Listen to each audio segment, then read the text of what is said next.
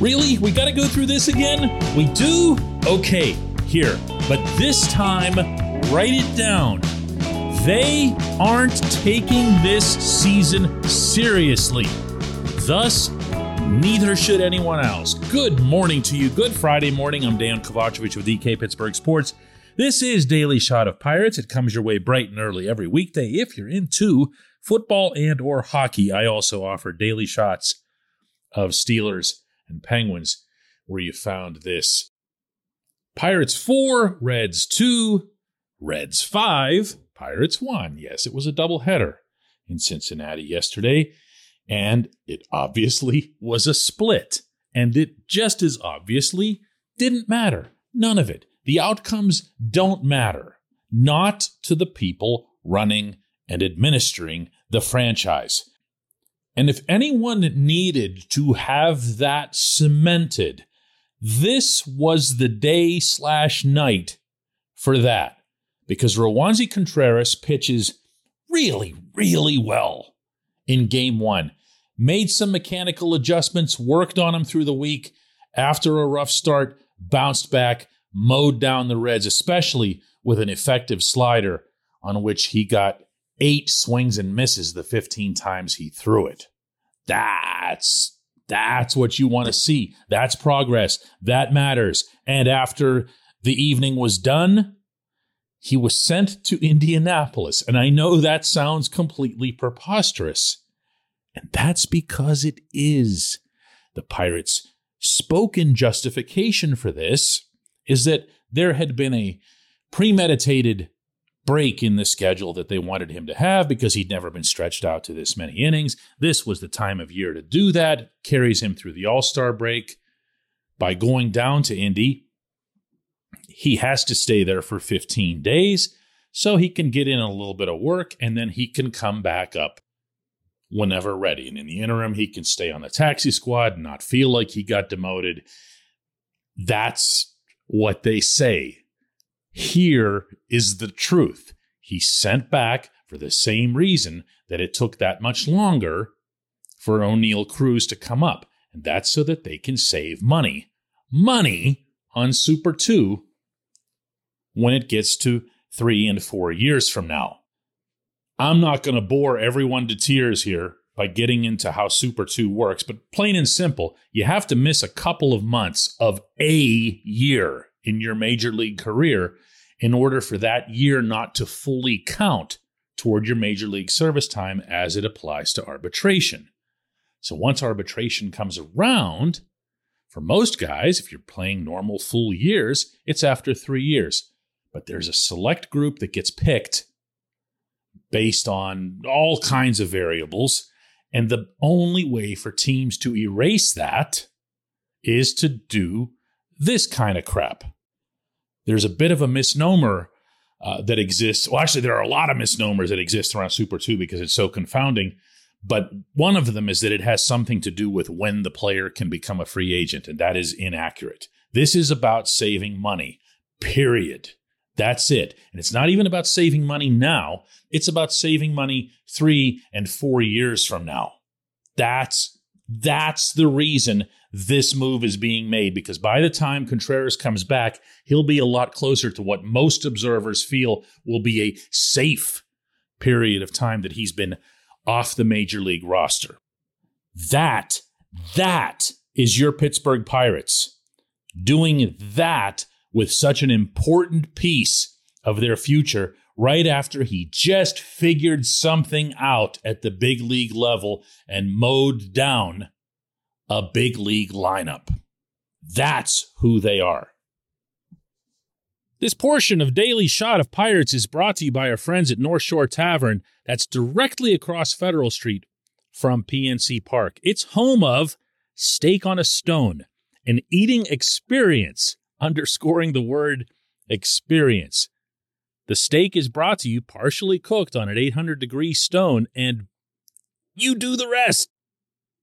It's a ton of fun. It's a great meal, and it's a baseball atmosphere like no other in Pittsburgh. North Shore Tavern, right across Federal Street from PNC Park. You know who else the Pirates are? The Pirates are the team that brings up kids sees them do well, sees them build up some energy individually, collectively. And then, as soon as Josh VanMeter, Yoshi Tsutsugo, eh, soon enough, Jake Marisnick, I'm sure we'll see Kevin Newman and and Ben Gamel's back. And I don't mean to lump them all together. I think some of them are good, solid players at this level. Well, okay, I, I feel that way about Gamel mostly, but Newman has been that at times as well. And of course, the moment they got clear, they couldn't just stick around and take reserve roles and let the kids play. No, no, no. You got to put them out there. You got to put VanMeter out there to commit an atrocious error that costs you the game. You know who doesn't care that it cost them the game? The people who run the franchise.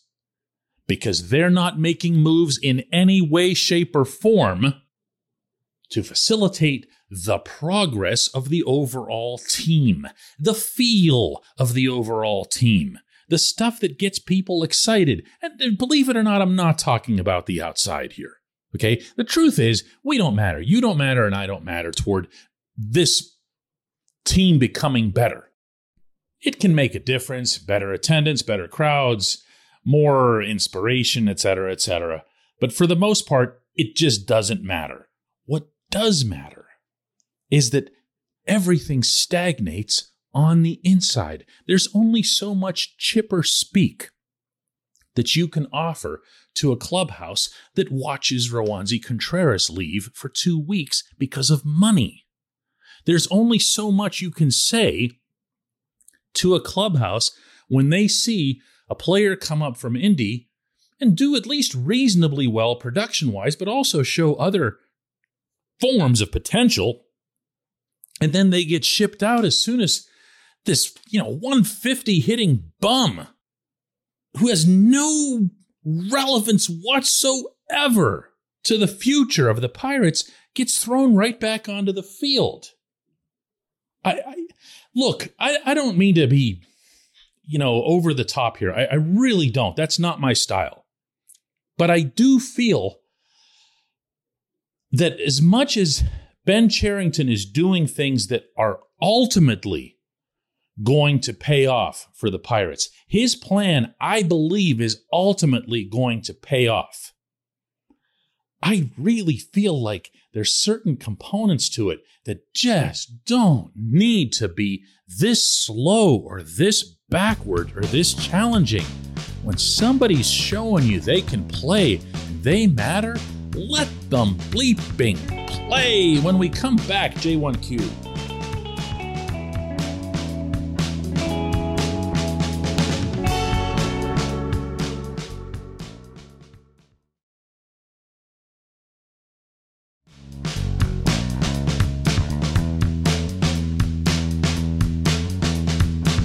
And today's J1Q comes from Bill Downing, and it's in reference to the theme of yesterday's show, which was, well, basically, I, I made a screed about batting average and how we all need to stop citing batting average because nobody inside baseball utilizes it really at all. It's all OPS.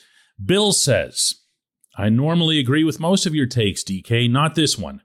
While I agree OPS is an important stat, batting average tells you so much about a hitter's overall production, especially their batting average with runners in scoring position. In this department, the Pirates are abysmal.